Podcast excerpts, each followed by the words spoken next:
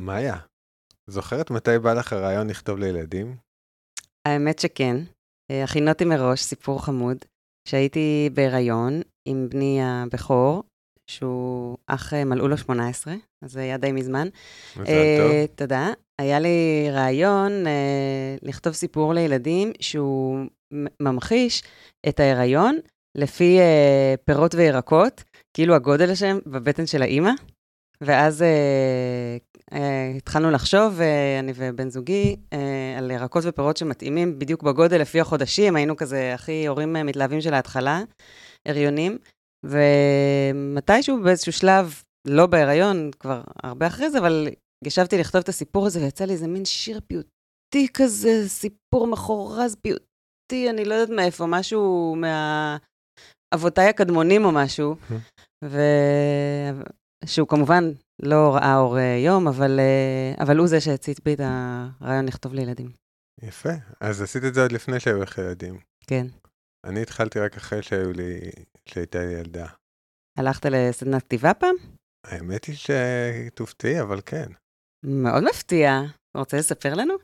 אה, בטח. הסדנת כתיבה הראשונה שהייתי בה, זה היה באוסטרליה, וואו. במלבורן, שלמדתי שם קולנוע ואנימציה, והיה לנו איזה מרצה כזה מאוד מאוד uh, מכובד, שהיה יושב, היינו נפגשים סביב שולחן מהגוני, מהוגני או מהגוני? מהגוני. מהגוני. מהגוני, ובעצם כל אחד היה צריך לכתוב, ואחת היו צריכים לכתוב אה, 50 עד 60 מילים, ולהקריא את זה לקבוצה, ובעצם הוא לימד אותנו שכל סיפור אה, בעצם מתחיל, מבחינתו, הוא יכול להתנקז לתוך ה-50-60 מילים האלה, והיינו מקריאים את זה, והחדר היה פשוט, אה, אפשר היה לחתוך את האוויר ב... איך אמרת אה, קלישאות? סכין? בסכין אולי? הרבה לפני ו- עידן הטוויטר, דרך אגב. והיה שם איזה בחור נורבגי שבא ללמוד בנורבגיה, והוא היה מדבר, I'll lie in my bed, I think about her. And, וכולם היו כאילו, מסתכלים עליו, כאילו, לא ידעו אם הוא הולך בעצמו לרצוח את כולנו עם סכין, כי היה לו כזה מבט. אוקיי, לא משנה, I digress. אבל בגדול, אה, זה היה מאוד מיוחד, כי באמת הייתה את ההזדמנות הזאת אה, להקריא את מה שכתבת מעל, מול אנשים, ו... כאילו, כן נוצר איזשהו צורך כזה ל... לבלוט או להלהיב, או שבאמת ידברו. כמו מעבדת ולא- כתיבה. כן, המשיכו הלאה, ו... כן, זה היה מיוחד. מה קוראות האיילות? מה קורות האלות? פודקאסט בנושא ספרות ילדים ונוער. עם מאיה מיטב. וגורי לני. היום נארח את המשוררת והסופרת אורית גידלי. איתה נדבר על... כתיבה לילדים. ולפני שנמשיך, נזכיר שההקלטה באדיבות אולפן הפודקאסט לספריית בית אריאלה תל אביב-יפו. וכמובן, אפשר למצוא את כל הפרקים של האיילות ביישומוני ההסכתים. אורית גידלי היא משוררת וסופרת, עורכת ומנחת סדנאות כתיבה, מייסדת ושותפה של סדנאות הבית ביחד עם אשכול נבו. כתבה ארבעה ספרי שירה וארבעה ספרי ילדים, שזכו לביקורות נהדרות. והיא הייתה אצלנו, אה, אנחנו ניזכר עכשיו ונזכיר, בפרק הראשון ever של האיילות. זאת אומרת, לא היא, אלא הספר שלה, והיום אנחנו נזכה לארח אותה. נכון, הספר חד קרן מסוג קרנף, שאייר עומר הופמן, אה, עליו הם זכו בפרס דבורה עומר, אז אה, כבוד אה, ויקר. כפיים. שלום אורית, מאיפה את מגיעה אלינו? משיעור ספרי ילדים בסדנאות הבית. שאת מלמדת. כן. ומה היה היום? רוצה לספר משהו? שיחקנו בשפה, המצאנו מילים, זה היה אדיר, ממש. המציאו לי נגיד שם שהוא החלאה בין אה, נוירוטית למותק. שאת שני- את שני הקצוות אני מצטערת שיודעים עליי, אבל כן. איך זה הולך? אני לא זוכרת, זה היה נו- נוירומותק, אה, משהו כזה. זה נשמע שימושי. מאוד, מאוד. את נוירוטית? וואו, וואו. וגם אני נלחמת בזה כל הזמן, אז זה יוצר עוד נוירוזה על נוירוזה. כאילו, זה באמת, באמת. מי לא? חייבת לשאול קצת. אה, תקופה נוירוטית. כן, נכון, אבל אני תקועה איתי, אז זה מדאיג אותי במיוחד, זה בא איתך לכל מקום. לגמרי. זה מדהים, הקטע הזה. כן, נוסעת רחוק, ו... ועדיין אה, הענן הזה שם. אה, אז אמרנו קודם שבפרק הראשון של האיילות שהקלטנו, דיברנו על אה, ספרך שנמצא פה, חד קרן מסוג קרנף, שזה ספר ש... ספר שלי ושל עומר הופמן. עומר אייר אותו, כן. אלה כן, היו ציינו את זה כמובן. ימים אפלים שבהם היינו מקליטים מהבית, מהחדר של הבת שלי. ו... חתול על אז המקלדת. לא היה לנו את האולפן הנפלא הזה, וכן, והיינו מראיינים בטלפון, עוד, זה עוד לפני שראיינו בכלל. זה היה, חשבנו שנעשה את כל הפודקאסט ב... אנחנו נדבר. וואו. ואז הבנו שזה יכול להיות רעיון נחמד, אבל עדיף שעוד מישהו ידבר. וואו, אני... איזה, כיף שהגעתי למקום היפה שלכם, אבל גם הייתי שמחה לדעת מה החתול כתב על המקלדת. כן. באמת. כל, הטעויות האלה הן תמיד אה, יותר מעניינות, כי הם מוציאים אתכם מאיזון, הייתי רוצה לראות אתכם מחוץ לאיזון וככה לפגוש אתכם בפעם הראשונה. מעניין. ננסה לשחזר. אם זה נראה שאנחנו באיזון כרגע, זה רק ממש אשליה. נוירומותק, התחלנו עם אנחנו נומו- תמיד, אה, נוירומותק, תמיד כן. בלחץ סביב הפודקאסט, ואין דאגה. כן. הכל בסדר. אל תדאגו, בלחץ. אפשר לדאוג. כן. אה, אז נתחיל עם שאלון האיילות. שאלון האיילות. איור או טקסט? טקסט, כי אני משוררת. עלילה או דמויות? דמויות. אגב, גם הוכח מחקרית שזה מה שאנשים בסוף זוכרים. דיאלוגים או תיאורים? ממש בא לי לענות לך דיאלוגים, אבל תיאורים. מספר שתיים. זה אה, אה, חידוש. כן. בדרך כלל אה, אומרים לנו דיאלוגים. כן, לא, זה, כי זה יותר הגיוני, זה מניע את העלילה, זה מכיל מידע רגשי, זה, יש לזה טקסט וסאבטקסט, אבל תיאורים בשביל משוררים זה, זה הרגע להיות חסרי רסן לא, זה טוב, כי כמעט עמדנו להוריד את השאלה הזאת מהשאלון, ואז הש- השתיים האחרונות, שתי האורחות האחרונות אמרו תיאור- תיאורים, נכון? אז, לא, אה, אני חושבת שרק את רואה. לא, היה לנו לא, כבר אבל מישהו. אני, אני, אני, כל, הזמן- אני מדברת ואני כל הזמן מסייקת את עצמי, בעצם אתם צריכים להקליט את הפודקאסט האמיתי שהולך לי בפנים, ואני אומרת, זה תמיד כלי שהוא מועד לפורענות תיאור. הוא צריך לשבת על טעינות מספקת ועל הרבה מאוד דלקת כדי שהוא יחזיק. אבל אם זה מחזיק, אם זה יושב במקום הנכון, תיאור טוב הוא עונג גדול. אני מסכימה. טבע או עיר. יאיר, והשאלה האחרונה, תכנון מראש או כתיבה בלי לדעת מה יקרה. כתיבה בלי לדעת מה יקרה. תגידי שוב, כי לא נראה לי ששמענו. וואי, כתיבה בלי לדעת מה יקרה, אני מוכנה לצעוק את זה מהגג של בית אריאל. אז זה ברור לחלוטין, לדעת זה רע מאוד. למה, למה זה כל כך ברור? כי הבעיה של כולנו היא שליטת יתר. הדברים המעניינים קורים מתחת, בחלקים שהם רחבים מאיתנו וחכמים מאיתנו, כשאנחנו טיפשים מעצמנו וכשהכול הוא הפתעה. וכל הריפוף הזה, כל הרפיפות אסוציאטיבית היא פלא, מה שאנחנו מגדירים כמחלה בתרבות. וחזיונות הם פלא, מה שאנחנו מגדירים כמחלה בתרבות. אז אני מעדיפה כמה שיותר להתקרב למקום הזה שהוא לא נשלט ושהוא מסוגל להפתיע אותי וללמד אותי משהו. אז אין לך שום guidelines כשאת כותבת? יש משפט שאני מתה עליו של יאיר גרבוז, הוא אמר, אני נכנס לעבודה עם רעיון, אבל אל דאגה, יש לי מספיק זמן להרוס אותו.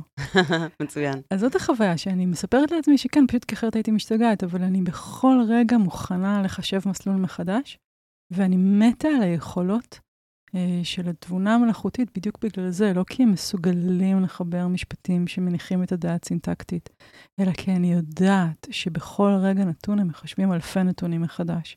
וזה אני כיוצרת לא באמת יכולה לעשות.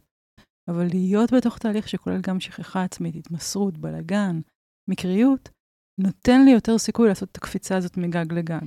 כן. ואז יכולים לצאת גם דברים שאליהם לא התכוונה המשוררת. חד משמעית. ש... ושוב, המשוררת היא סתומה. אין, אין טעם באדם אחד. זה לא... זה, זה לא, לא נועדנו לחשוב לבד, נועדנו להתמסר אל תת-מודע קולקטיבי, אל רוח גדולה, אל מקום שבו באמת יש השראה. הבעיה היא שרוב הזמן אנחנו מנסים מאוד מאוד לשלוט על הפתחים, כי הם מסוכנים לנו, הם משחררים מידע, והמידע הזה לא בשליטתנו. ואז ככל שאני מתאמנת בשחרור הזה, שחרור סוגרי הנפש תרצו, תקראו לזה ככה, אז, אז יש לי יותר סיכוי לקבל עזרה ממישהו שהוא מבחוץ. יותר חכם, בטח, ממישהו, ממי שהם, מהאנחנו שלי, שהוא תמיד יותר חכם מהאני שלי. שהוא מאוד מוגבל, מאוד רצוע לגוף ולצרכים שלו, לאגו ולצרכים שלו, לידע הקודם ולמגבלות הנוראות שלו. מגבלות שאנחנו שמים על עצמנו גם. כן, בשביל לשרוד, שוב, אנחנו צריכים כוח ניבוי וכוח חיזוי, אנחנו צריכים סכמות קוגניטיביות, זה, זה הכל מאוד מובן, אבל זה נורא נורא מוגבל. ואז לא לדעת, זה, זה להיות בהרפתקה הזאת, שפתאום יש איזה רגע. ובאמת, באמת, באמת, שאלת אותי בשיחת המבוא, תגידי, אפשר ללמד כתיבה? אמרתי לך, לא. זאת אומרת, כן, אני מעמידה פנים שכן, לכם ללמד את התלמידים שלי המון טכניקות כתיבה, זה הכל סדור, אבל זה לא העניין. העניין הוא לרוץ איתם בסוואנה ולזהות את הרגע שבו פתאום לשנייה רואים משהו חדש, ואז רצים לשם, ואז רצים לשם, ואז... ואז יש באמת תרגול גם במצב אנושי של התמסרות, וגם באיזה ציד אה, מלא תשוקה, כי מה אני יודעת מה אני אראה היום בסוואנה? אה, איזה יופי, וואו, וואו. וגם זה תרגול בלפתוח, שמתישהו אני אראה נמר. וגם לפתוח בקוראים שלך, בקהל. כי לפעמים אה, אנשים שנוטים לתכנון אה, יתר, mm-hmm. אז גם רוצים, נגיד, סתם אני אומרת, mm-hmm. לא אני, כן. אה, לשאול שאלות ואז לענות עליהן. אבל אם אני רק במקום שלה לשאול, אז. אני סומכת על הקוראים שהם uh, ימצאו בעצמם תשובה, לא, גם אם זו לא התשובה שלי. אל תביני אותי לא נכון, אני חושבת שצריכה להיות המון אחריות ביחס לקוראים. את שואלת אותי על תהליך הכתיבה. בתהליך הכתיבה צריך איזה פרא, ואיזה התמסרות, ואיזה ציד כזה. אבל אחר כך יש פעולת ארגון, והמון אחריות, ובחירה, ובחירה לא סנטימנטלית, ועריכה עצמית uh, מאוד uh, בהירה וחדה. אני לא חושבת שלא צריך לקבל אחריות על הקוראים. אני חושבת להפך, שבסוף זה צריך להיות מאוד מאוד פשוט, מאוד ברור, מאוד נגיש רגשית. אני לא מאמינה בפואטיקות סבוכות שבהן המרחב ההשלכתי הוא שיוצר את הקסם. אני מאמינה שצריך לייצר חיי פרא בתוך הכתיבה, אבל אחר כך לארגן אותם פשוט ונהיר. העניין הוא שכשמתארגנים מסביב לגילוי אמיתי, אז זה בעל ערך. וכשלא מתארגנים מסביב לגילוי אמיתי, אז זה פחות חזק, זה סתם מילים, זה מעשה של יופי, זה לא מעשה של משמעות. זה, לא, זה יכולות... לא רחב. אז, קודם כל זה מקסים, ואני רוצה להפוך רגע את היוצרות. אה, אם שאלנו אם תכנון ואז, או כתיבה בלי לדעת, אז את אומרת כתיבה בלי לדעת, mm-hmm. אבל אחר כך לשבת משמעית. ולבנות, לתכנן, לסדר. חד משמעית. הסדר הוא בדיעבדי, אבל הוא לגמרי מניח את דעתו של הלב. לגמרי. כי אחרת יש משהו גם אה, מרושל וגם בעיניי... אה, אני לא, אני לא שותפה לפואטיקה הזאת, אני מבינה את כוחה, בסדר? הפואטיקה הזבוכה, הפואטיקה ההשלכתית. אבל אני חושבת שבסופו של דבר באתי כאדם למסור גילוי בידיו של אדם אחר, אה, ולקבל מידיו גילוי, מידיו, מידיה, גילוי. וזו פעולה שיקרה לי, ולכן אני יוצאת לכל המסע הזה. זה, זה מה שאני באה לעשות, וזה מה שאני באה לצרוך. שוב, יש המון המון דרכים אחרות, וכולם בסוף מובילות לאותו רגע של של, של לקפוץ על גג, של לקפוץ מגג לגג, של... של גילוי. כן, כן, אבל זה, ובאמת הדרכים שונות והן כולם, אני יכולה למנות אותן כשוות. פשוט בשבילי יש דרך אחת, והדרך הזו דורשת כל כך הרבה תרגול, ההתמסרות העמוקה הזאת. היא דורשת כל כך הרבה תרגול שאני לא חושבת שיספיק לי גלגול אחד בשביל זה. אז אולי בשביל זה אני הובה בסביבה של תלמידים, כדי שבו זמנית נחיה הרבה חיים ביחד. אז איך את uh, בעצם uh, עוזרת לתלמידים להגיע לנקודה הזאת שהם... Uh... אני מרמה אותם. אני הופכת את השיעור למספיק מעניין, מצחיק, משחקי וקבוצתי, כדי שהם לא ישימו לב שהם בעצם מפחדים. ואז בשלב שהם הם יבינו שהם פחדו, זה כבר יהיה אחרי שהם עברו את הפחד. פחד מהכתיבה, מהחשיפה? מהכל, מלא להצליח למצוא, שלא יבוא נמר, שלא יהיה לי רעיון טוב, שאם אני לא מתכננת את הכל מראש, אז זה לא יתקון. שהנמר יטרוף אותי. שלא תהיה לי את זה גם בפעם, שהנמר יטרוף אותי, שבפעם הבאה זה לא יצליח לי, כי אם יצליח לי פעם קודמת, אני כבר משועבדת להצלחה הקודמת שלי, שאני לא אחכה את עצמי. ש... זה המון המון פחדים. ואחר כך יש גם תח פחדים של קבוצה, כי קבוצה תכל'ס זה סיוט. אז לקרוא בקבוצה, ולהישמע בקבוצה, ולהישפט על ידי הקבוצה, והאם אוהבים אותי, לא אוהבים אותי. זה סבך של פחדים. אני חושבת שלהיות בן אדם זה סבך של פחדים מוצדקים, אוקיי? ו... זה שאתה פרנואיד לא אומר שלא רודפים אחריך. רודפים אחריך. ברור. מסיבה, אתה אוכל. שוב, הדברים האלה הם שם, אבל הו הברכה של לשכוח אותם, שלא לדעת. והיא קסומה. אני מרגישה שכל שיעור מרפא אותי. כי בתוך קבוצה אנחנו מייצרים מספיק דבר שקורה בזמן הווה, ואפשר בהגדרה מצביעה להגיע אליו, זה, זה, זה, עוד, עוד. שאני יוצאת רחבה יותר, אבל בלי ששמתי לב, בלי שנפלתי לתוך הבורות של עצמי. שוב, כי עפתי, אז לא הייתי על אדמה בשביל ליפול על הבור. זה, זה, זה רגע של לא לשים לב. וגם אולי כי את עושה את זה למען אחרים, אז את פחות מרוכזת בעצמך כן. ברמה הזאת, ואז זה נכון. רק הולך וגדל. שוב, אבל האחרים האלה הם אני, זה, זה משהו מאוד רדיקלי, וברגע שמבינים אותו, אז הרבה יותר קל ליצור. שהכוח האמיתי של יצירה לא קורה מתודעת יחיד. שפה היא איבר משותף לכולנו.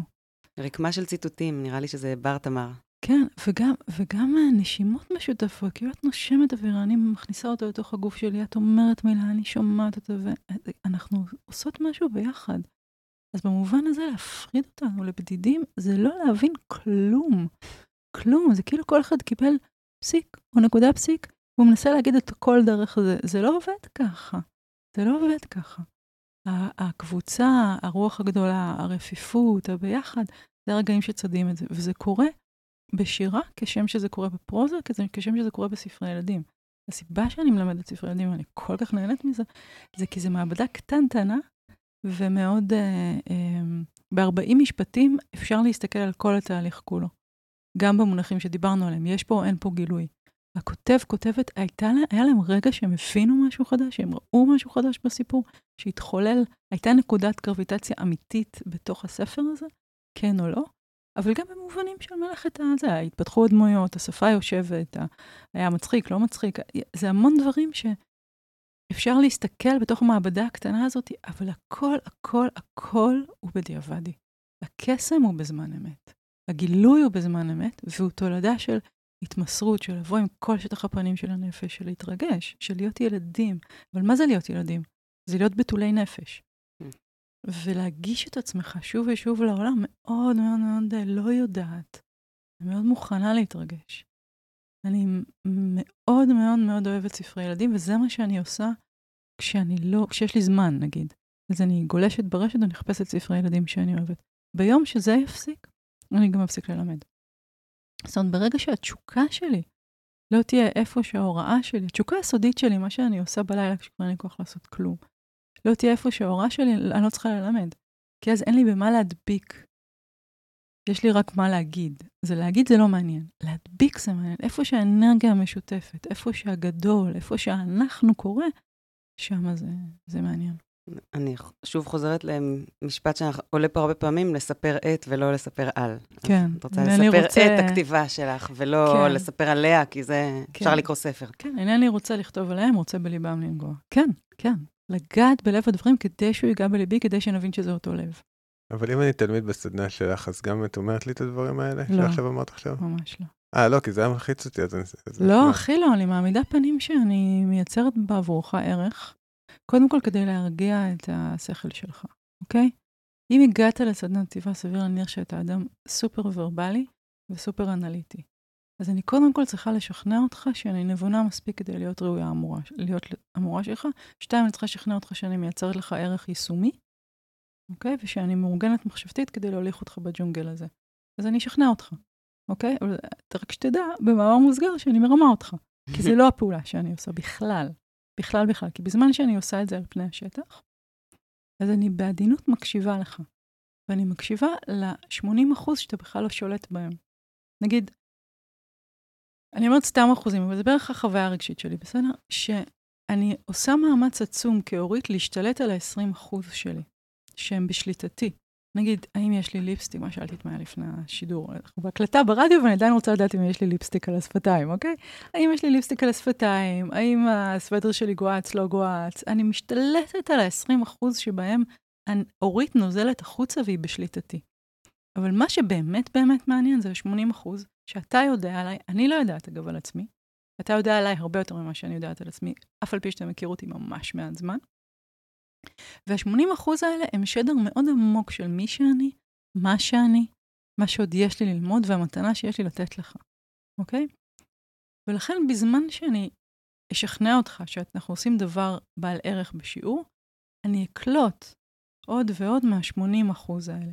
כי הם באמת יועילו לי כדי להוליך אותך בדרך, כדי להקשיב לך נכון, איך שאתה צריך שיקשיבו לך, כדי לחפש איתך את פריצת הדרך שלך. לא שלי, ולא שידעתי אותה מראש, ולא שהתרבות ידעה אותה מראש, פשוט להקשיב לך רגע. מה, איפה הכוחות שלך, ולכן גם מה נגזר באופן מאוד מאוד ישיר מזה בחולשות שלך. איפה יושבת מקלט שצריך לשחרר, כל מיני דברים כאלה שהם בכלל לא קשורים לטכניקה. אני פשוט אלמד אותך טכניקה כדי שתירגע, ואז נעשה את מה שבאמת צריך לעשות. איזה קטע, אמרנו שלא נדבר על הוראת כתיבה, בסוף אנחנו מדברים רק על זה, זה? נהדר, לא לתכנן, בבקשה. מי אמר שלא נדבר? נדבר על זה, אנחנו מדברים על, על דברים שמעניינים, ואני חושב שזה... סופר זה, מעניין. אותי זה מאוד מעניין, כן. אני, אני אישית, לגבי השאלה אם אפשר ללמוד לכתוב, אני חושב שכאילו, אני לא חושב שיש דבר כזה. זאת אומרת, כאילו, אני ראיתי נגיד אנשים שכביכול לא יודעים לכתוב, והם התחילו, הם, הם למדו לכתוב, אבל הם לא למדו לכתוב, ההפך, הם שכחו לכתוב. הם הורידו את כל המניירות, והורידו את כל מה שהם חשבו על איך שצריך לכתוב, ואז פתאום נשארו איזה שלוש מילים שם, כמו מה שאני סיפרתי למאיה לפני שהתקדמנו לפגישה, הבחור הנורבגי שכתב אה, בסדנה ב... ב... סליחה, בתחילת הפודקאסט, ב- בשיחת פתיחה, שהוא התחיל בהתחלה ואף אחד לא ידע בכלל מה הוא כותב, ב- שלמדתי באוסטרליה, ואז בסוף הוא כתב משהו כזה, I lie in the bed, I think about you, וכל החדר חשמל, כי כולם רק רוצים לדעת מה, כאילו, מה הולך שם? לקרות, ומה קורה, ומה הולך בראש שלו, והוא כלום, שלוש מילים. מדהים. אז... אז אה, מה, אבל מה אמרת כאן? אמרת גם ויתור על הרבה מניירות, אבל בשביל לוותר צריך שיהיה כל כך הרבה מלאות. כלומר, אתה שכחת להזכיר את התנאי המקדים שבתוך מרחב יוצר צריך להגיע לנקודה של המלאות כדי שאפשר יהיה לוותר על מה שנדמה לך שהוא הכוחות שלך, אוקיי? והמלאות הזאת היא מעניינת, היא נגיד העונג שלך ממנו, שלא היית צריך להגיד לו אותו, הוא ידע, אוקיי? או עוד, עוד דברים שקורים בין אנשים שהם הסיבה שאפשר להשתנות. צריך שם איזו מדרגה מסייעת שהיא בכלל בכלל בתחום הרגש, היא לא בתחום הקוגניציה. זה לא פעולה שאני יכולה לקבל טקסט, ובאופן קליני, אני יכולה, אבל זה לא, לא, לא יועיל לאיש. אני יכולה להסתכל על טקסט ולהגיד לך, תקשיב, צריך ככה וככה וככה וככה, וגם ככה וככה וככה. במקרה הטוב, אני רק לא אזיק לך. אבל אם אני רוצה באמת לעבור איתך את הדבר, הוא צריך לעבור גם עליי וגם עליך במקביל, והוא צריך לכלול איזה ביטחון רגשי שרק ממנו אפשר לשחרר מניירות, וממנו אפשר בסוף להגיע להפשטה שחוזרת על ההפשטה אחרי הרבה מאוד מורכבות. זאת אומרת, היא כבר מואשרת אורניום, היא כבר באמת, יש לה, מה- יש לה Substance. זה לא סתם שלוש מילים שהן רק עומדות שם כי צריך להשתמש נכון ביחס בין חלל לבין חלל שלילי, בין דיבור לבין שתיקה. שוב, זו דרך מאוד ארוכה ורובה מסתורית. אבל גם להיות בן אדם זה דרך מאוד ארוכה ורובה מסתורית. אין לנו מושג על עצמנו, אין לנו מושג על הכוחות שפועלים עלינו, אין לנו מושג על המציאות ומה היא. בעצם, בעצם, בעצם, חדר של אנשים יוצרים, שהוא מיטבי, משחזר את היות אדם בצורה המיטבית בתוך העולם הזה, שזו התמסרות ללא ידוע, זה כמה שיותר חמלה וקשב בכל נקבובית אחד לשני, ממש. אנשים בתוך סדנה יודעים, יודעים מה כל אחד כתב על גרסאות. זה נכנס להם לגוף, הם לא שוכחים את זה שנים, גם גם אף אחד מהחדר, כן? ויש שם איזה, באמת, איזה המסע לתוך הפעולה האמיתית של בואו נקשיב ביחד. במקרה, אתה מדבר מהגרון שלנו, במקרה אני מדברת מהגרון שלנו, אבל זה משהו מאוד, אה, מאוד מאוד מאוד אה, הדדי, התמסרותי, ו- ונכון על התהליך, נכון על המסע הזו. יפה. אוקיי. אז זה נשמע גבוהה גבוהה, ואנחנו... אז בואו נמחוק את הכל ונתחיל מחדש, לא, יאללה. מה פתאום? אני להפך. פשוט, אני, אני אני, מכין קפה. אני פשוט חושב שזה... נס, מכין נס. לא, אני אגיד לך מה אני חושב, אני אגיד לך מה אני חושב, זה כאילו, זה, זה באמת מאוד, אה, כאילו, מאוד מדבר עליי מה שאת אומרת. מצד שני, אני חושב, אוקיי, ואז אנחנו מגיעים בסופו של דבר, אנחנו עכשיו חוזרים משבוע הספר, כן, נגמר אתמול, ויש כאילו ספרים, מדפים, ז'אנרים. אמ, כאילו איך אנחנו נפגשים עם זה בסופו של דבר, כי אנחנו צריכים להתאים בסופו של דבר לתוך, לתוך זה איכשהו.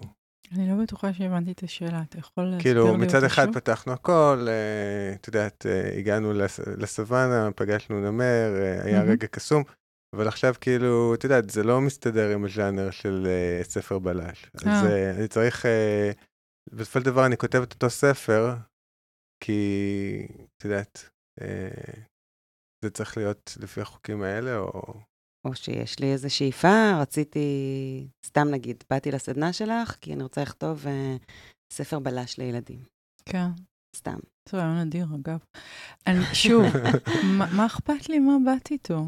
אכפת לי מה גילינו. זאת אומרת, אני, אני אכבד את מה באת איתו, אבל שתהיה לנו לבדוק אם באמת זה עדיין מה שאנחנו רוצות גם הבוקר. ואם אנחנו רוצות את זה גם הבוקר, זה לא כי החלטת את זה, זה כי עכשיו ברגע הזה את מחליטה את זה כי יש לך סיבה טובה. אז האם בסופו של דבר כתיבה היא לתוך ז'אנר כי אנחנו צריכים משהו? אני, אתם מדברים עם משוררת, אף אחד לא קורא אותי בלאו הכי, אף אחד לא יודע איך לבטא את שם המשפחה שלי, באמת. אבל אנחנו התאמנו, ואנחנו אומרים אורית גידלי. כל הכבוד. נכון? זה, חבל שלא התחלנו בזה את היחסים, זה היה גורם לי להרגיש ש... באמת. אני לא, אני לא שם כי אני אה, חומסת את הרבים, אני שם כי אני רוצה את האחת שתקרא ונפשי תיקשר בנפשה. רציתי באמת לשאול אותך, אה, איך את רואה את הקשר בין כתיבת שירה לכתיבה לילדים? כן. כי בעיניי זה כאילו על אותו תדר. לגמרי. ו...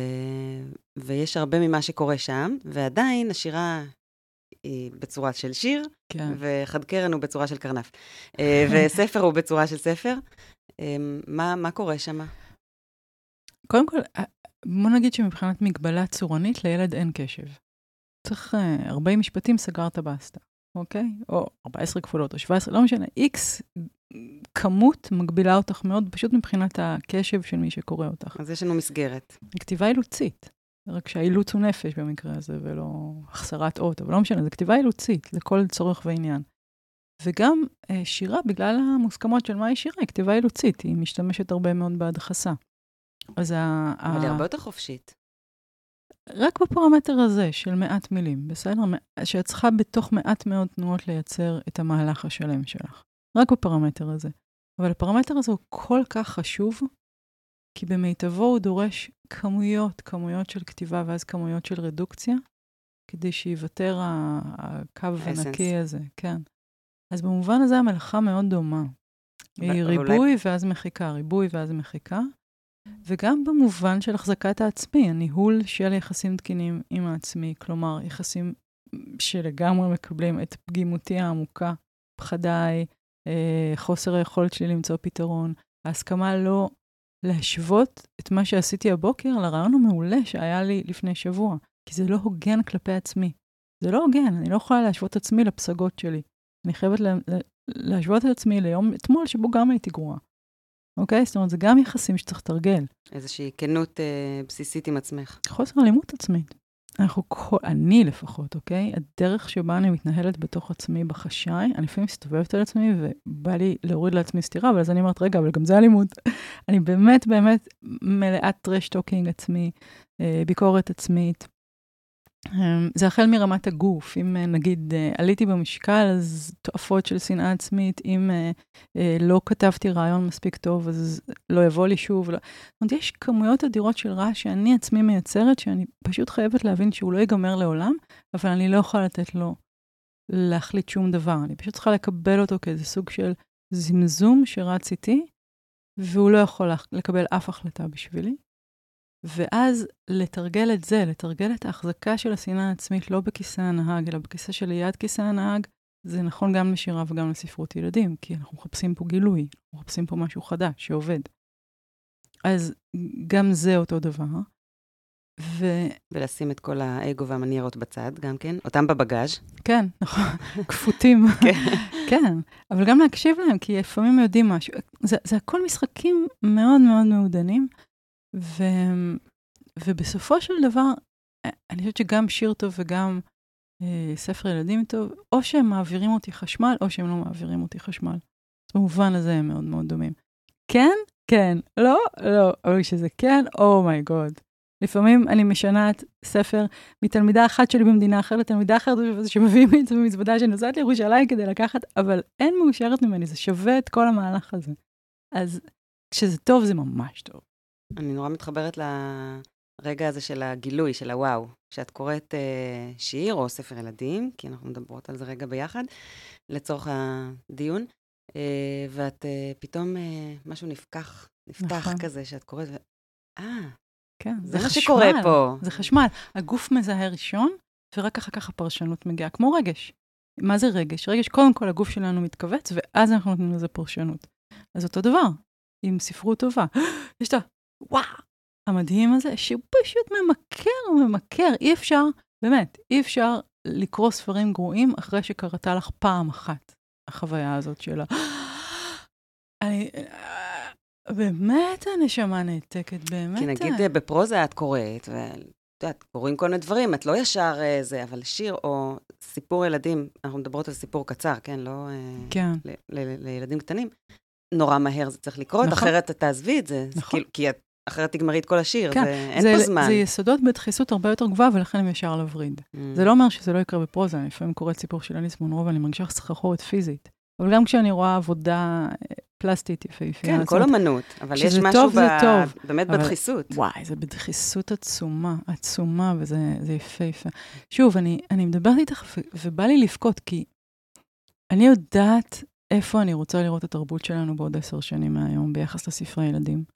אנחנו כרגע עדיין מחזיקים מודל של ספרי ילדים שהוא מאוד מאוד מוגבל, שהוא בא לחנך, הוא בא לחייך, הוא לא בא באמת לעשות את החשמל הזה.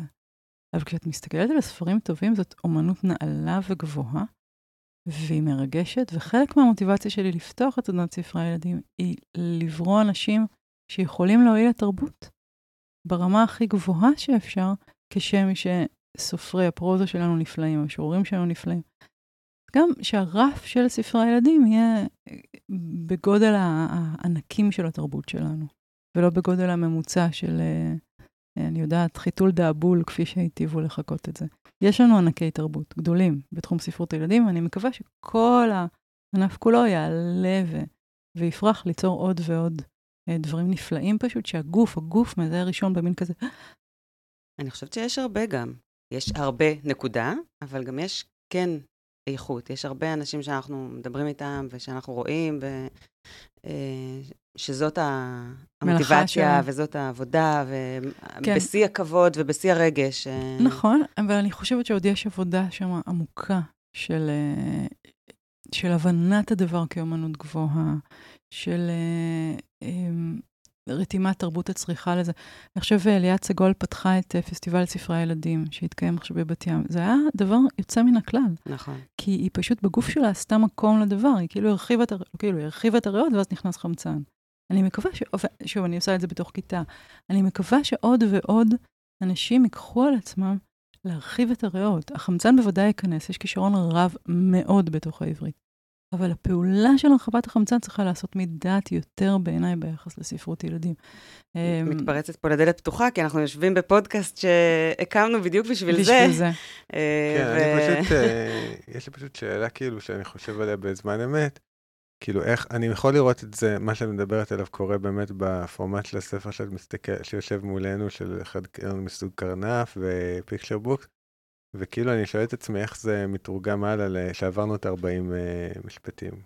אתה מתכוון לכתיבה ארוכה יותר? כן. זאת אומרת, קריאה. אה, גיל בית ספר, יסודי. לא שאני חושב שזה לא יכול לקרות, מעניין אותי כאילו איך את רואה את זה, כי באמת אה, בקפסולות האלה, זה כאילו יותר, אה, נגיד, אה, יותר ברור. ברור. לי מה את מתכוונת, כן. וכשאנחנו עוברים נגיד באמת, ל... וזה גם מתקשר לשאלה הקודמת על הז'אנר, אבל שנייה, נשים כן. את הז'אנר בצד. תראה, ספרים טיפה יותר ארוכים זה לא הפטיש שלי, אז אני אענה לך מהשכל, בסדר? אבל הילדים פשוט, הם, הם, את לא רוצה שהם יגיעו לתהום, הם יקבלו רק ספרים כאלה, ואחרי זה יהיה להם תהום ששם יהיה רק גלילה רון פדר. נכון. אבל אני צריכה ללמד No picture offense. books. לא, אני מת עליה. לא, אני, אני צריכה ללמד, עליה. שוב, אני אומרת, אני צריכה ללמד את הדבר שאני מאוהבת בו עד כלות, בסדר? זה נקודה. אני לא יכולה ללמד דבר שאני מבינה, אבן היטב, אני צריכה ללמד דבר שאני משוגעת עליו. כי אחרת, שוב, לא תתחולל ה- ההדבקה הוויראלית הזו. קסם. ואז, ואז בשביל מה? אבל אני יכולה לענות לך תשובה מושכלת. אני חושבת שכשאנחנו מעריכים את הטקסט, אז נשאלת השאלה של מהו המנגנון שמחזיק את הדבר, אוקיי? והמנגנון החזק ביותר שאנחנו מכירים הוא מנגנון הסיפור. במובן אבל הקלאסי שלו, אוקיי? קרה משהו ששבר את ההומוסטזיס, התחיל להחריף, התחיל להחריף, התחיל להחריף, הגיע לשיא ועבר התרה. למה המנגנון הזה כל כך חזק? כי הוא הפוך לאיך העולם באמת. העולם הוא כאוטי, הוא לא מובן, הוא לא ניתן לשליטה, ואז תחשוב אותנו יושבים מסביב למדורה, פשוט מספרים אחד לשני סיפורים, וזה פשוט, זה מרגיע אותנו. זה נותן לנו רגע שבו יש התייצבות של מיני מערכת, אף על פי שהעולם כולו כאוטי, בתוך מיני המערכת שבראנו עכשיו בינינו, הייתה התייצבות. ולכן לאורך שנים אנחנו נשענים על המבנה הזה של הסיפור. וככל שאתה מעריך את הטקסט שלך, המבנה שמחזיק אותו צריך להיות מאוד מאוד חזק, כדי שהוא יישא אותו לאורך המרחקים האלה. מה זה יישא? יישא את הקשב של הקורא, יישא את התהליך גם בדיעבד, שנראה את ההתפתחות. המנגנונים שמתוכם נצטרך לעבוד יהיו טיפונת אחרים, או כאלה שכבר שאולים מללמוד להעמיד ספר פרוזה, ופחות מללמוד להעמיד ספר ילדים. אף על פי שבספר ילדים מעולה יש סיפור. מצוין, אוקיי? יש שלם, יש מבנה, אני יכולה להגיד לך אותו במהירות, ו... והוא יעמוד. אבל ככל שאתה מגדיל את הנפח, חל עליך החובה של להשעין את זה על ברזלים שמחזיקים. עכשיו, אל תבין אותי לא נכון, זה לא שסיפור קלאסי, כפי שאמרתי אותו עכשיו, הוא המבנה היחיד שיחזיק אותך, יש הרבה מאוד מבנים שיכולים להחזיק אותך, אבל השאלה המבנית צריכה להעסיק אותך הרבה יותר, כי אתה עוסק בקשב מאוד מאוד ארוך, והשאלה, אמ, מה מפתה אותך גם היא מאוד מאוד מעניינת. כי הרבה פעמים באורך של דיבור, עולות לבראש פשוט הרבה טעויות של כותבים ש, שמצניחים יצירות כי הם נהנים מהפיתול, והפיתול הוא לא מוצדק, או זה נהיה מין כזה, או האורך של הדבר אה, הוא לא שרירי באותה מידה בכל המקומות. אורך מביא איתו שאלות אחרות, שהן פתירות, פשוט צריך להסתכל על מה נכתב ולתת לו הד מתוך הגוף, איפה איבדתי קשב, איפה התרגשתי, האם אני יכולה לארגן את המידע אחרת? האם אני יכולה להזיז את האירוע המחולל? כל מיני שאלות מבניות. אז בוודאי שיש מקום לז'אנר הזה, ובוודאי שגם אפשר ללמד אותו היטב, במובן הפשוט של להקשיב עם כל הגוף, להדהד ולהועיל. זה הללמד שאני מדברת עליו. אבל אתה שואל אותי, אורית, מה את עושה בלילה? אוקיי? אני אומרת לך, אני הולכת לאתר דה פיקטוס, ואני רואה מה חדש, ואני צוחקת, ואני מנסה להשיג את הספרים האלה, ואני מתרגשת בטירוף כשהם מגיעים. אני מכריחה את הילדים שלי לתרגם בעברית את מה שכתוב שם באנגלית, כדי שהם ברור שהם יחזרו ויקראו את זה. ואז אני יושבת עם הגוגל, עם הלנס, ומתרגמת ספרים מפולנית. אני עושה את זה כי הלב שלי מפרפר, פשוט מפרפר. וכשלב מפרפר, הוא זוכה לרגע אחד להיות פרפר. Hmm. לרגע אחד, אתה יודע, להתרומם מעל הקרקע, ולו לשנייה עד שגם זה יצנח. פרפרנו. ספרי ילדים שכתבת, אה, יש בהם אה, חוויות אה, אמיתיות, אני מניחה? איך את לוקחת, איך את מחליטה או לוקחת גרעינים וחושבת אם הם מתאימים לפיצוח, או אם יש שם דברים מהיומיום שאת יכולה לפתח, או שבכלל לא ככה באים רעיונות לעולם?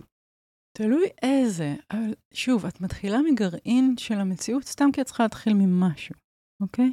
Mm-hmm. נגיד חד קרן מסוג קרנף, בדיוק באתי מיום הולדת חד קרן של הבת שלי עופרי, שבאמת היא מופיעה בסיפור, והיא, אה, הייתי אצל אבא שלי, הלכתי לאבא שלי לכתוב, כאילו היה לי כוח לנגב את כל המיץ פטל שהיה על הרצפה, השארתי אותם לסדר.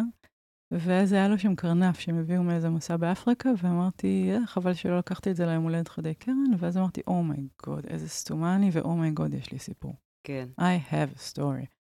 זאת אומרת, אני הייתי צריכה לתפוס את עצמי עושה את הטורט של האימהות, כדי להגיד, זה, זה מספיק bizarre בשביל שיהיה פה סיפור. אבל אז את צריכה להתמסר לזה. ואת צריכה לראות אם יש שם או אין שם רעיון, מה קורה שם? מה יקרה מתי אם... זה נפתח, כן. והרגע שהסיפור נפתח הוא לא הרגע שאת מתחילה, הוא הרגע שהוא נפתח, אוקיי? וזה רגע שאם את לא מגיעה אליו, אין דופק, זה לא משנה. אז כן, מתחילים מהמציאות. אמ, כל אחד מהספרים התחיל מאיזשהו גרעין אה, מציאותי. סוריאליסטי מציאותי, אבל מציאותי. ו- אבל חיפשתי ממנו את, ה- את ההיפתחות הזו. את הרגע שאני מסתכלת על עצמי, ו- I get to be the first one to read me. כאילו, אני בדיוק שם כשזה נכתב, אז אני יכולה לזהות שיש פה סיפור. ואם את מתרגשת ממנו, אז יש על מה לדבר. לגמרי, ואם אני אחרי זה נותנת לילדים שלי לקרוא את זה והם צוחקים, זהו, זה, זה, זה, עובר, זה עובר את ההברגה הסופית. כן. אז כנראה שזה בסדר. כן, הבן שלי תמיד, אה, אני מקריאה לו, ואז הוא מדי פעם נזכר באיזה משהו, נו, מה עם הסיפור על אה, זה וזה? הוא לא יצא עוד? אני, רגע, יש זמן, אני עוד עובדת עליו. כן, אני עכשיו עומדת ב, בראש השנה, יצא הספר אה, הבא, שהוא מוקדש לקטן ילדיי, ובזה סגרתי את החשבון, הקדשתי ספר לכל אחד. בשעה טובה. אנחנו מסודרים, עכשיו הבן דוד הוא הבא בתור. כבר, יש, אה, אה, לוקחים מספר. יש תור, אני כבר יודעת כבר מה יהיה כתב יד הבא, אז כן. אה, נחמד. זה יותר טוב מלהוריש דירות בתל אביב, זה להקדיש לכל ילד אה, ספר. כן. כן. נחמד. מה, מה באמת פרויקט החלומות שלך? פרויקט החלומות שלי. Uh, אני חושבת שהחלומות שלי הם, הם שיהיו לי יחסים יותר תקינים עם עצמי. אני שמה את החלומות שלי שם. אני, אני שמה על זה הרבה עבודה, אבל זה, את שואלת אותי חלומות, אני לא מבזבזת אותם על כתיבה. אם יהיו לי יחסים מאוד תקינים עם עצמי כפי שאני חוזה אותם, אז גם הכתיבה שלי תרוויח מאוד. אני לפני עכשיו שלושה חודשי כתיבה, שזה מאוד מאוד כיף uh, בארצות הברית. ואני מתכוונת לגמרי לצלול uh, לעונג הזה של לכתוב ספרי ילדים, לכתוב שירה, לכתוב ספרי ילדים, זאת אומרת, לזוז בין הז'אנרים האלה באיזה אופן התמסרותי מאוד עמוק. שאת יוצאת לאיזשהו ריטריט כתיבה, או... כן, ללימודים באיזה תוכנית כתיבה בארצות הברית. אמ, ואני פשוט מקווה להרגיש את הטעם הזה בפה, של, אה, של מתיקות וחריפות בבת אחת, שהוא כשיש משהו שהוא מעניין אותי, שאני מחכה שהיום ייגמר כדי שאני אחזור אליו, שאני קמה נורא מוקדם כדי להמשיך לכתוב אותו. זה, זה יותר חיים. זה יותר חיים, זה לחיות פעמיים. אה, כשקורה לי דבר כזה, אז אה, כשיש באמת כתב יד שתופס אותי במותניים ואומר לי, יאללה, בואי. אז אני מקווה שכזה. זה, זה חלומות אה, מאוד מאוד מאוד גדולים. הלוואי. שיקרה לי נס. שיקרה לי נס לגמרי סדיר. אנחנו חוזרות כל הזמן לנס. ממש, התחלנו ב- בנס וסיימנו, כן. אז מה אנחנו עושים אם הוא לא קורא הנס? מחכים. מחכים. אבל אה, אפשר שוב, לקרוא לו, אפשר לעודד. כן, אני לא יודעת, אני פשוט חוש... אפילו לעשות דברים אחרים בשביל שמשהו כן. כזה יקרה. פשוט הרבה פעמים לא הצלחתי לכתוב הרבה זמן, אבל זה בסוף התלקח. זאת אומרת, אני מבינה שאני לא סופרת את זה בימים. אני, אני פשוט באה. אוקיי, פשוט ועכשיו באה. נגיד אומרים לך, אוקיי, תקשיבי אורית, בעוד שלושה חודשים מהמם. הולך לצאת לך ספר בהוצאה הכי נחשבת בעולם, בתפוצת אה, מהמם. נאטו, ואת צריכה, כל מה שאת צריכה זה לכתוב אותו מעכשיו. מהמם. את, את לא יכולה להשתמש במשהו שכבר כתבת. או, אתה אדם אכזרי. אוקיי, אז אני אתמסר לזה, ואולי יצליח לי ואולי לא, אבל אני ואם אגיד לא לך תכריח משהו. את עצמך, סליחה שקטעתי. אני משערת שכן, אבל זה לא יהיה ספר טוב, אתה מבין? זאת אומרת, בסוף זה לא, זה לא בשליטתי, אבל להשתדל מאוד בשליטתי. הייתה פעם שקיבלתי איזה ציון ממש ממש גרוע בתור ילדה. פגשתי איזו שכנה שלי שהבינה בתחום המחקר שזה היה ציון נורא בפיזיקה, והיא אמרה לי, אבל מה אכפת לך? תשתדלת. וזו הייתה שיחה ממש משנת חיים. אני לא, לעולם לא אקבל יותר מ-80 בפיזיקה, לא משנה כמה אני אלמד. אבל אני נורא אשתדל. אז גם בכתיבה, אני פשוט אהיה שם, אני אשחק, ולפעמים יצליח לי, לפעמים לא יצליח לי. לפעמים אני ארמה, זאת אומרת, אם באמת יש לי איזה מין חוזה כזה, אני משערת שאני אתן את הדבר הכי טוב שיש לי ואקבל את טוב, אבל כל עוד אני משוררת וסופרת ספרי ילדים, בן אדם שיכול להוציא ספר בהמון זמן, אבל משהו שבאמת רוצה להוציא, אז מדהים, זה מה שאני רוצה לעשות. אם יהיו אילוצים אחרים, אילוצים קפיטליסטיים, כולל קפיטליזם של הנפש, כן? מהמם. מכל מיני סוגים, אני משערת שבהיותי אדם מאוד מוגבל, כן, אני אכנע להם. אבל זה לא זה. זה להצליח לדעת שעכשיו, אם לא כתבתי, לא נורא, אבל אני רוצה, להת... אני רוצה לכתוב. אני רוצה לכתוב. אם לא כתבתי ולא הצליח לי, הכוונה, לא נורא, אבל אני כן אגיע, ואני אכתוב, אני. אשרבט. כן, אשרבט, אני אחפש. הרבה פעמים, אני נורא אוהבת את הסיפור על הספר השלישי של ג'ון קלאסן, בטרילוגיית הכובע שלו. שהוא הוציא רב-מכר בלי להתכוון, הוא, היה, הוא צייר כרטיסי הולמרק, אוקיי? והוא הוציא איזה רב-מכר מטורף על איפה הכובע שלי, ואז הוא היה אזוק כבר לחוזה של שלושה ספרים. אז הוא הוציא את הספר השני, שהיה גם הברקה נאה, אבל הוא פשוט, מה שהוא עשה שם זה שהוא העתיק מהיצ'קוק והעביר עולם, אז זה היה טריק שעבד לו. אבל אז הוא היה צריך לברוא את הספר השלישי. והוא כתב את הספר השלישי שוב ושוב ושוב ושוב ושוב, עד שבמקרה לגמרי, עכשיו, אני חושבת מה זה בשביל לאייר, לאייר ספר. וכל כך הרבה וריאציות, זה, זה עבודת פרך ואז הוא גנז, עבודת פרך וגנז, עבודת פרך וגנז, בשלב הזה הוא כבר סופרסטאר עולמי.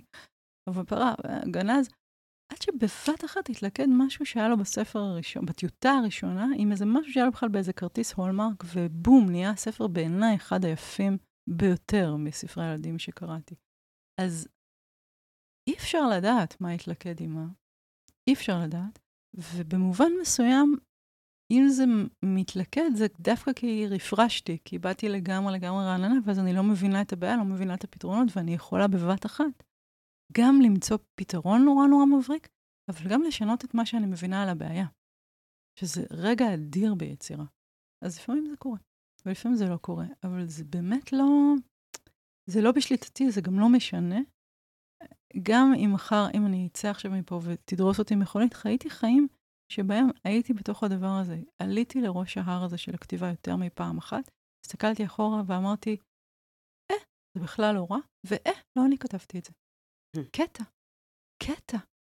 ולהיות בתוך זה מספיק פעמים, אתה אומר, זה חיים שראוי לחיותם. כי היו כנראה בהכרח בחיי רגעים של שכחה עצמית, שבהם התחולל בי דבר. שבהם המציאות התרגשה עליי, ולא סתם אני התרגשתי ממנה. זה דבר גדול. אבל זה ייחודי לכתיבה, או שזה נכון לכל עבודה, נגיד להיות מציל בים? זה גם נכון לסקס, זה נכון לאוכל, זה נכון לכל הדברים החשובים. מה, מציל, הוא מציל מישהו שלפני תביעה. מה אתה... אבל הדרך שלו תהיה להציל, תהיה ש... להיות בדבר. זאת אומרת, זה ההתמוססות המלאה שבה אתה יותר מאחד. זהו, יש גם את הקטע שהוא יושב בסוכה ואיזה מישהו יתבע ויגיד, לא, אבל כרגע זה לא מתלכד לי בצורה מושלמת, אז אני, לא משנה שיתבע, וכשזה יתלכד לי, אז כן. אני ארד. כן, אני שומעת אותך חושב הרבה. לא, למה לך? פשוט כאילו, תיכנס למים. אל תחשוב יותר מדי אם אתה רואה מישהו טובע, בוא נתחיל מזה.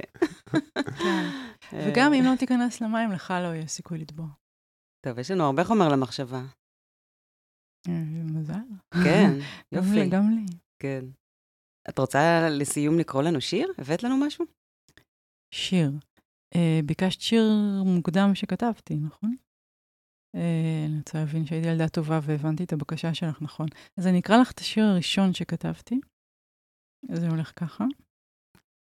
גשם רוח, גשם רוח עננים, ברקים ורע, שימו לב לברקים. ברקים. ברקים ורעמים, בוץ בחוץ, כולי רטוב, משום מה כתבתי את זה בלשון זכר, מעניין מאוד. בוץ בחוץ, כולי רטוב, אך בכל זאת גשם טוב.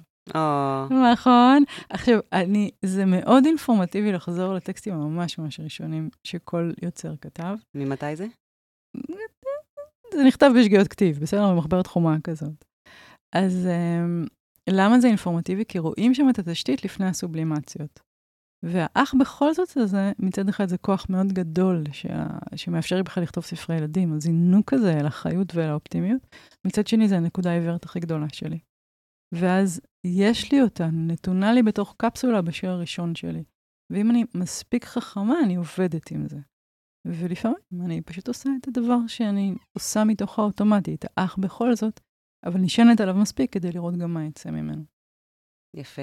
אני יכולה להגיד לך, אה, לדקלם את השיר הראשון שאני כתבתי ותאבחני כן, אותי? כן, יאללה. שימו לב, זה סקופ. כן. גרניום. גרניום לא טוב להחזיק, כי הוא צורב ביד. מצוין. את תמצאת את החרוז החופשי, את כולך תבונה. את כולך תבונה. אה, זה, זה שיר כל כך מופתי שהוא אוונגרד שהקדים את זמנו. היה לזה גם מנגינה, אבל אני כבר לא זוכרת. והוא גם שיר שקרני, אין שום בעיה להחזיק גרניום ביד, אבל uh, כן, שזה לא עוד יותר. נחמד, זה כאילו זה שיר עם, אינפורמציה, אינפורמציה טפל, זה נהדר, זה ז'אנר, אוקיי? ברווז כדאי להחזיק בשירותים. לא, כאילו, לא סתם uh, זכרתי אותו בעל פה כל השנים. כן, לא, יש בו בהחלט את הכול, אבל את מבינה? זה גדול. למה? למה זה גדול? כי ילדים לא מבינים מה מצופה מהם. את לא הבנת שמצופה ממך לעבוד עם, משקל וחרוז, את לא הבנת שמצופה ממך לדבר אמת, או להיות שימושית באיזשהו אופן. פשוט אמרת. ואז היה בזה גם דבר רווי חמצן, גם דבר מופרך, גם דבר מאוד מפתיע, והפתעה שאנחנו מרגישים, למה צחקנו? כי פרקנו את המתח שהרגשנו בעזרת הצחוק הזה. היה שם משהו שאין לך כמבוגרת. ובלי להכיר אותך, אני אומרת לך את זה. איזה חופש מאוד מאוד גדול, לא לדעת מה מצופה ממך, ולכן פשוט להניח את הדבר בעולם. אבל אולי אמרת עכשיו עוד איזשהו אסנס של כתיבה לילדים, שכל אחד מאיתנו צריכה וצריך להיות מאוד מחוברים למקום הזה. חד משמעית. ש- חד שם. שם נמצאת הכתיבה לילדים. נכון, וכשאומרים שלכתוב ולקרוא זו אותה פעולה, לזה מתכוונים. שלפעמים, גם אם את לא יכולה להביא את הדבר הזה מהנפש שלך, כי כבר היא התעצתה, היא כבר התקרשה, היא כבר יודעת יותר מדי, אם את תקראי את זה, וזה יפתיע אותך, את תגדלי, את תסכימי לרגע אחד לעזוב את היד למעקה. אם לרגע אחד אה, אה, מישהו שהצליח להתמוסס, ישיר לך את השיר ש- שהוא התמוססות, אז את לרגע אחד תלמדי את זה. אז במובן הזה, זה לא שהמבוגרים צריכים לכתוב בעבור הילדים, הילדים צריכים לשהות עם המבוגרים כשהם קוראים את השירים בשבילם. Hmm, זה, זה יפה. מרחב מעמדי הפוך לגמרי, הפוך לגמרי, וכותבים טובים שוב ושוב מבקשים לא להיות קרובים לילדים, אלא להיות ילדים. שזה, זה הפעולה הכי זה הקסם. בתולית, וכן, שם נהיה הקסם. שם נהיה הקסם. וגם קטסטרופות, וגם חוסר פשר, הכל. אבל יש דרגת חופש שעכשיו אפשר להתחיל לדבר. איזה יופי. תודה רבה, אורית. תודה אז שהזמנתם מה את אותי. מתכננת לעשות בסוף שבוע? בסוף שבוע הזה, כן, ללכת לים? אה, זאת שאלה מצוינת, האמת היא שעוד לא היה קונסוליום משפחתי כדי להחליט את זה סופית. אה, אבל אה, כן, יום קיץ יפהפה בחוץ. אה, הלוואי שגם יהיה יום קיץ יפהפה בפנים. טוב, נחכה בסוכת מציל, נראה. אה, איזה יופי, הנחתת לנו, סיום מהמם. סיום סיומת. תודה רבה, המון תודה. היה מהמם, תודה רבה. תודה רבה. אז מה היה לנו, מה היה? דיברנו עם אורית גידלי על סודות מעולם הכתיבה לילדים, ושמענו שיר, דיברנו על חלומות, קרנפים, חדי קרן, סובלימציה. שירה, כתיבה, רוחניות. ומה, מה, עם מה את נשארת? נשארתי עם אה, חשק לשבת לכתוב, האמת היא. זו הייתה שיחה ממש מעוררת השראה. טוב, אז אני רץ לכתוב, ביי. ביי. ההקלטה, באדיבות אולפן הפודקאסט לספריית בית אריאלה תל אביב-יפו. את הפרק הזה ואת כל שאר הפרקים אפשר למצוא במקומות המקובלים. תודה, מאיה. תודה, גור.